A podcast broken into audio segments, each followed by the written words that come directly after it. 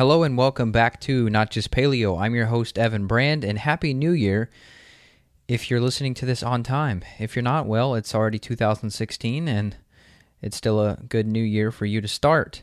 Now, today's going to be a little bit of a rant, I suppose. This is a solo episode. I wanted to talk with you about perfectionism and how negatively impactful being a perfectionist is to your overall health. And this is from a combination of places that I've come to this conclusion. One is a book that I recently read called The Perfection Deception, but also I've noticed it in my own life. When I go to create a piece of content, for example, anybody that's out there that's a blogger or a writer or a podcaster, I've heard many people say, I do a hundred takes of the same thing over and over because I messed up on a word or whatever. And maybe in the beginning of the show, I used to do that more, where I would cut something and then replay it. But now I just go for it because putting yourself out there is most of the time going to be better than worrying about the stress of perfectionism, worrying that you said a word weird or you mispronounced something or your voice cracked, you know, something silly like that. And this doesn't just apply to content creators too. This applies to you if you're a some someone who's trying to get through life and you don't want to burn yourself out. Now I have a couple clients that are really high performing people and they're both female and they admitted, you know, on their new client paperwork that they were perfectionists. They put that as one of their complaints. And so they were actually conscious of being a perfectionist and what negative impact that was having on their health. So if you're that far along and you realize, yay, I am an OCD person, or no, I'm not, then that's the first step is to really identify if you if you have that perfectionistic type personality. So let's talk about why. Why has perfectionism become so popular? Why is it such a big deal? And what does it actually do to us on a biochemical level? So, first, I'm going to go through a couple statistics that were really helpful that I pulled from this book here. 99% of American homes and in industrialized countries had at least one TV. And TV and movies and advertising, you know that, it acts as a mirror. That's the goal of advertising. When you see the Cadillac commercial or the Porsche commercial, you're like, oh man, my Honda Accord is not good enough anymore. I, I need to get this Porsche. And maybe you don't consciously feel that way. Maybe you, you think, oh, I don't think anything of that. I would never want that car. But on a subliminal level, we begin to get programmed by these different things, these different images of, say, the picture perfect family that we see on the internet or that we see on a movie advertisement. And then we think, God, my family's nothing like that. We we have quarrels and arguments and whatever, and my family must be a failure. I wish I had a family like that. So this doesn't just have to be about materialistic items. This could be just about you as a person. This could be especially for women about their body image. Now I know a lot of companies are actually trying to be trendy and show women that are not bikini models and put them in clothes. You know, women that are plus size or just women that are look more like your average woman than a model. And I think that's a great way that we can try to reverse this perfectionism virus that's sort of spread throughout the culture. Now, here's a fun fact. In 1950, 13% of your television viewing was advertising. Now, today, it's closer to one third or even 35% compared to 13% back in the 50s to nearly 35% of television now is advertising. And I know you've heard me say it a million times. I don't have a TV in my house, but when I do go to, say, a restaurant or to a family's house, I'll see a TV on. It's typically going to be drug commercials, car commercials, Viagra. I mean, all sorts of just crazy stuff where people are seeing images that they're not good enough. And I know you see the same thing too.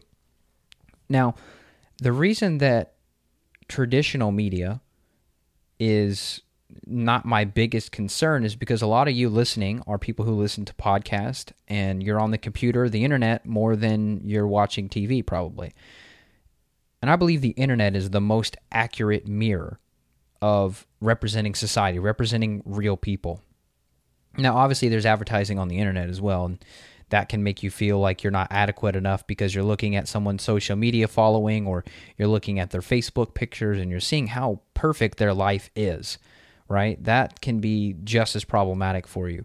But I do believe that the internet is going to be more accurate. That's you're going to be able to hear podcasts like myself and you're going to be able to be around more non-commercial media, right? You can go on YouTube and watch someone's vlog you can go on YouTube and watch my instructional videos, for example, talking about, you know, these health topics, for example.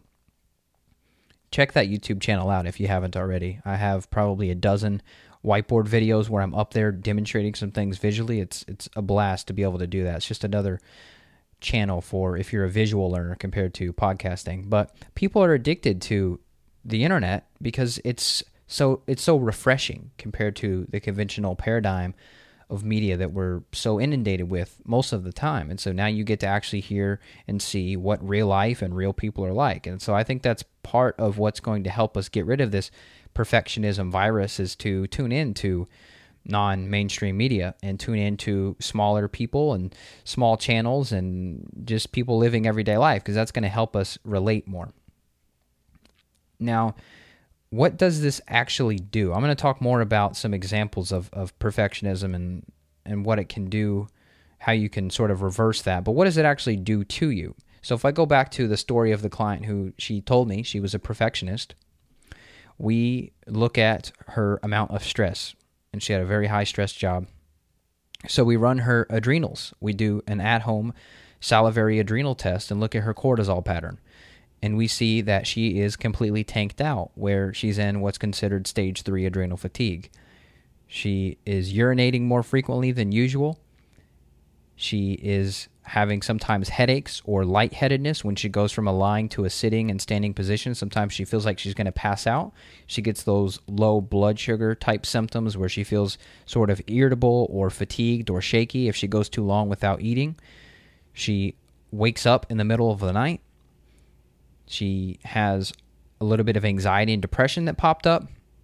I could go on and on, but you see the idea, and these things pop out like me. You know, they they pop out at me just like a red thumb, like a sore thumb. I mean, it's just boom, adrenal issues. So we tested them, and boom, she was low. She was stage three adrenal fatigue, and that doesn't that doesn't have to be scary. Stage three doesn't. It's not like cancer where you're toast if you're stage three, stage four, and your chances of survival are significantly reduced. That's not how it is with adrenal fatigue at all. That's just the terminology that's used to mean that you've burned the candle at both ends and your stress bucket is empty, and now you have to replenish that level. So, what we did is we created a customized, and when I say we, I say I mean myself, I created a customized adrenal protocol for her to follow and within three to six weeks, she's feeling better. Now, she's not completely out of the rabbit hole that quickly, but that's how quickly she was able to get relief of some of those symptoms. Now, obviously, I can't fix the perfectionism and a personality trait like that overnight, but if we give someone, you know, like her or yourself, more fuel that's going to help you f- build that stress bucket back up, you're going to be able to tolerate change. And if you're trying to work on yourself, at a deeper level, emotional, spiritual level, it's going to be hard to do that if you have adrenal issues. So, addressing that first is going to be the best root cause way to fix this OCD profession. What am I saying? Perfectionistic type attitude. So, here's a couple examples of, of what kind of relates to to me in, in the clinic of examples that drive people to make bad mistakes. Say you eat one bite of ice cream and you think, oh, my diet is completely ruined. I just had a bite of ice cream. I might as well just eat all of this now. I might as well just eat the whole carton because I'm, I've already ruined it. Or I was at the Thanksgiving party or the Christmas party or the New Year's Eve party, whatever, and I saw the cookies and the brownies, and I just ate one bite, and I said I was going to eat one bite, and so now I've exposed myself to gluten. Now I've ruined myself. I might as well just eat the rest of these brownies on this plate. That's that type of catastrophic thinking is what can get you into trouble because things aren't that black and white. Now, am I going to ever recommend that you eat gluten? Not necessarily. Even if you don't have celiac disease, it's important to keep gluten out of the diet just for your inflammation levels and to reduce your chances of leaky gut that leads to leaky brain, things like that. So it's just not a good food in general, but if you eat one bite of it, there's no reason that you should just say that all bets are off in terms of your diet and you're just going to completely give up on everything and you're not going to pay attention to what you eat anymore. So that's the type of the thinking that gets people in trouble. Now, here's another here's a, couple other ones. If you didn't work out the past few weeks, so say your goal was to get on a walking routine or get on a fitness routine. Typically, for most of my clients, and you know this if you're listening already, you're getting a typical prescription, so to speak, for about 15 minutes of walking in the morning and in the evening, getting exposed to that bright light in the morning whenever possible so you can help regulate your circadian rhythm. Now, a lot of people, they know that they're supposed to do that, but they may not do it because life happens. And so they beat themselves up, and it's like, well, I didn't walk the past few weeks, so I'm just not going to exercise anymore at all. I'm just going to lay on the couch and just give up. Or even for students, now this can apply to your to your children as well where they may feel pressure academically or in athletics, where if they get a B in school, they think, oh, I could have got an A. Or if I get a 3.8 GPA, oh, your kid could have got a 4.0, and they feel like they're not good enough. At a certain level, you have to just accept the level or accept things the way they are.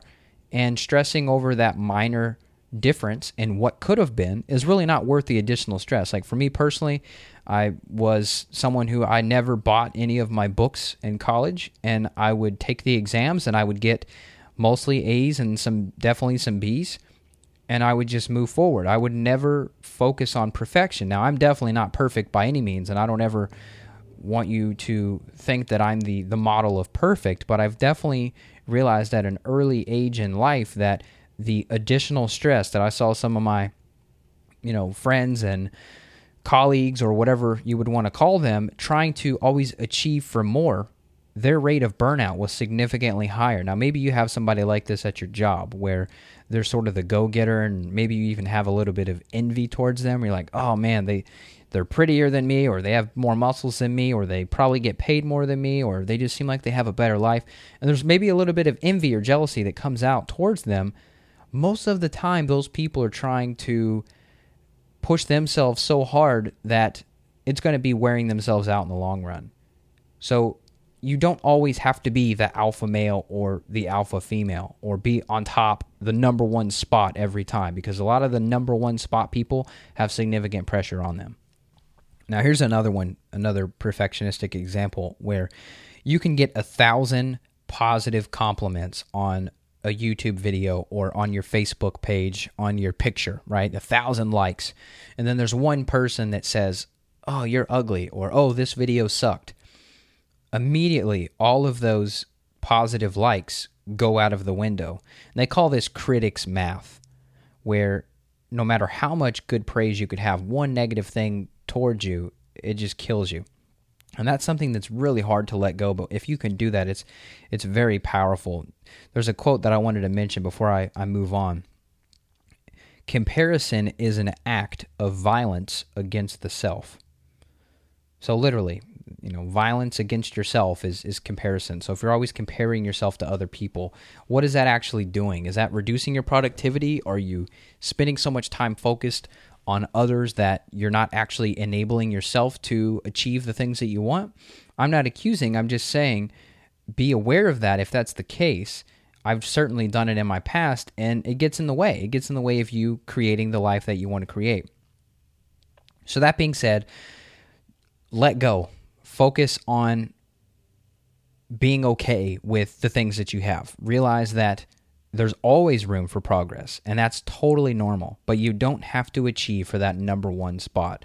Settling for number two may be all you need in life, and the reduction in stress that it's going to take for you to achieve that number two spot instead of that number one spot, that stress reduction that you can have is going to benefit you in the long run, and you're not going to be burning yourself out as quickly as other people. Now, on the flip side of this thing, this perfectionist problem or this perfection deception, I wanted to spend some time here talking with you about something that's going to be very profound for you in the new year, and that is to get organized. So this doesn't mean perfectionistic organized where everything has a sticky note attached to it with a label or a label maker. You've label maker your toaster or something crazy. It doesn't have to be excessive, but something that has been fundamental for me to get systems in place and make my life work smoother.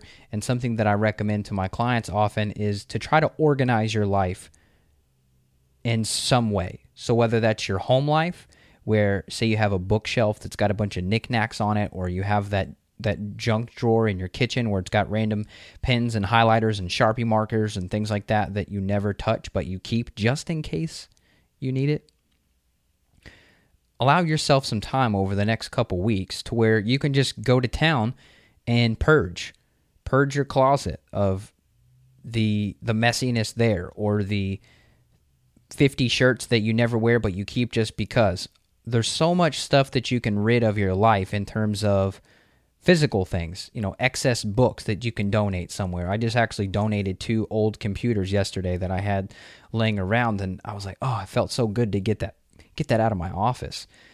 I you heard about the book giveaway where I freed 50 books. Janet, I'm sure she's listening. She, uh, a girl named Janet won and she's getting probably $500 worth of books and it's she's going to love it. And it freed up space for me and I was ready to pass those books on anyway. But these are just a couple examples of things that you can do in your environment that's going to help you focus better. So if you feel like you've been spinning your wheels and you feel like you're maybe trying to achieve something that you thought was perfection, maybe a reason that you weren't able to be as productive towards your goal, which could create even more stress. And you're like, oh, I'm not getting what I want. I'm not getting where I want to is because you have a lot of physical clutter around that's cluttering up your mind. And the more simple, the more minimalist you can become, the better you're going to be able to be. Now, there's a book on Amazon. I don't recall the complete name. I think it was called The Science of Tidying Up. But if you go to Amazon and you just type in tidy up, you should be able to find it. I personally haven't read the book, but I heard Chalene Johnson, she's another podcaster. She talks a lot about improving your life. She was talking about this book and how it really helped her. She was folding up all of her clothes more neatly. She put some things in drawers and organize things by categories and stuff like that. Now, obviously, that can get out of hand and that can lead into the same problem we were talking about in the first place, which is that perfectionistic mindset. But most of the time, it's going to take a really long way for you to go from having clutter to perfectionism. So just find a happy medium, organize things, get rid of stuff that you don't need, donate it, give it to your family members. If you have old clothes, give it to somebody who wants it, donate it to Goodwill or Salvation Army or some other type of charitable organization where you can declutter yourself. And that's really what's going to help you in the new year. Now, obviously i'm going to jump right back in in the next following weeks to more health topics but this is something that i've been doing behind the scenes and working on personally myself my wife we got rid of i would say two to three garbage bags full of clothes maybe that doesn't sound like a lot but for somebody who tries to pride on not having too much stuff two to three garbage bags for us was a lot and we feel so much better now the closets are cleaner they're more simple and now we actually have what we love. So that was that's the one thing. I feel like I'm blabbing here and you're like, "Okay, dude, I get the point. You're spending 10 minutes telling me to clean up and and get more organized." Here's the deal. Keep stuff that you love. If you don't absolutely love something, and this is especially helpful for books and clothes. If you don't love it, get rid of it. If it's a shirt where you're like, ah, I may wear this on a dirty day where we're painting the house, how often do you paint the house? Not very often. So get rid of that if it's something that you love and you're like, yes, this is one of my favorite shirts, keep it. That's great. You don't even have to think about it. But most of the time, if you just use your intuition and use that gut feeling, I don't need this. I don't need this. I don't need this. And it takes a little bit of work and it takes a little bit of like, ah, you may get a pit in your stomach because you're getting rid of, of so many clothes and so many books and nostalgia things that you've been holding on to for, for 20 years. But We've done this process with my grandparents at their house once we got them moved over to a smaller house, and it was like a religious experience, just purging so much stuff that accumulated over 50 years of marriage with them. So I've seen what it does for them. I've seen what it does for me. I know what it does to help some of my clients. And I wanted to pass this message and this inspiration on to you to start your new year is that you can get some things improving. You can start that snowball that's going to be your friend. You want that friendly snowball of momentum as you head into the new year. The perfect way to do that is to clean up your physical environment. Doesn't have to be perfection, but just cleaning up a little bit, organizing some things better, getting that random knickknack thing on your desk that you've never used, maybe like a paper catcher or a stapler or something silly that you never touch, but it's been on your desk and it makes you feel comfortable to have it there. Push yourself out of that comfort zone and remove that item from your desk or your bookshelf or your kitchen table or your living room table, whatever it is. Just get rid of it and, and free yourself up. And with all this newfound energy, then you're going to be able to apply that to other stuff. You're going to be able to, to dial your diet back in a little bit more. You're going to be able to prioritize eating a good breakfast and you're going to be able to prioritize cooking at home a little bit more and you're not going to feel so rushed and hurried that you just have to go run and, and pick something up out at a restaurant to eat you're going to be able to free up all this energy and you're going to be able to walk in your house and you're just going to be like oh this feels good and you can relax and when things are clear and clean and minimalist you can relax so I know this sounds like a paradoxical episode. Here I am saying don't be a perfectionist, and now I'm saying clean everything up. Just find that middle ground. I promise you're going to succeed and you're going to feel so much better. So I'm sure I could rant and go on and on and blah, blah, blah, but you've gotten the spark notes here. So take action, and I'm going to end this one now. It's been so fun talking with you in 2015. I look forward to our 2016 year together. I'm very hopeful that the prevalence of functional medicine and what I'm doing here is going to spread to the mainstream. Other people are going to be talking about the things that I'm talking about on this show. I see conventional medicine as something that we're always going to rely on, but I see it to continue to be on its path of failure for getting to the root cause of chronic illness that you may be struggling with. You know, weight gain, depression, fatigue, energy problems, joint pain, digestive issues, all of the stuff that I work on with people around the world, I see conventional medicine still going to struggle with this stuff in 2016. I don't see the tide turning just yet. So we're still going to have to rely on functional medicine. And eh, that's not a bad thing at all. That's great. I've been able to improve so many symptoms that I never even thought I could fix in people. Things that you wouldn't even believe improve when you just focus on the foundations of health. So, next time you hear some other podcast and they're like, hey, here's this new miracle supplement, or here's this new miracle fat burning sugar detox program, whatever, don't fall for that stuff, okay? It's goofy. Focus on your foundations, your good nutrition, good quality sleep, good quality stress management. Make sure you're doing something to investigate, test, investigate your adrenal glands. That is your number one most important thing. Get your digestive health in order. Make sure that you're getting plenty of water, good good fats in your diet, good fats and proteins. You're taking a high quality fish oil. You're taking something that's going to help keep your blood sugar stable. If you are under a lot of stress or you are burning the candle at both ends, you're making sure that you're supplying enough rest time into your go, go, go time. These are some of the things that go so far for people, but they're so commonly ignored. And if you are struggling and you're ready to take that next step, then reach out.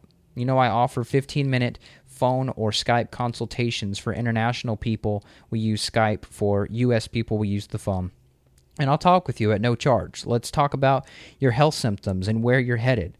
Maybe New Year's is maybe you're one of those New Year's resolution. Woohoo! I personally think that most of those things fall short. But if this is what it takes, if it's this time of year to motivate you, then that's totally fine. I'm going to say, hey, whatever gets you rolling, then that's perfect. I totally accept whatever it takes to get you rolling. But as soon as you get that snowball rolling and you start to improve yourself, your potential is just unlimited. So always remember that. Always remember that there's a another layer of enjoyment that you can feel in life. And that when someone tells you that you're limited and that you're going to have to deal with XYZ for the rest of your life and that's just the way it is, get used to your knee or your fingers or your wrist hurting, be skeptical because I've seen some pretty miraculous things over the past few years. So that's it. This is Evan Brand signing out, certified functional medicine practitioner and nutritional therapist. I'm certified in personal training, but I don't talk too much about that anymore because fitness is a piece, that is important, but I just love geeking out on the other stuff more. So make sure you check out the website. Go get my book for free, Stress Solutions. You can get it for free at the website, notjustpaleo.com. Enter your email as soon as you get to the homepage if you have not already, and you'll get my book for free. The YouTube channel is there, everything's there. 99% of what I do is free. So I just want to get this info out to you, and I wish you a happy new year. Talk to you soon. Bye bye.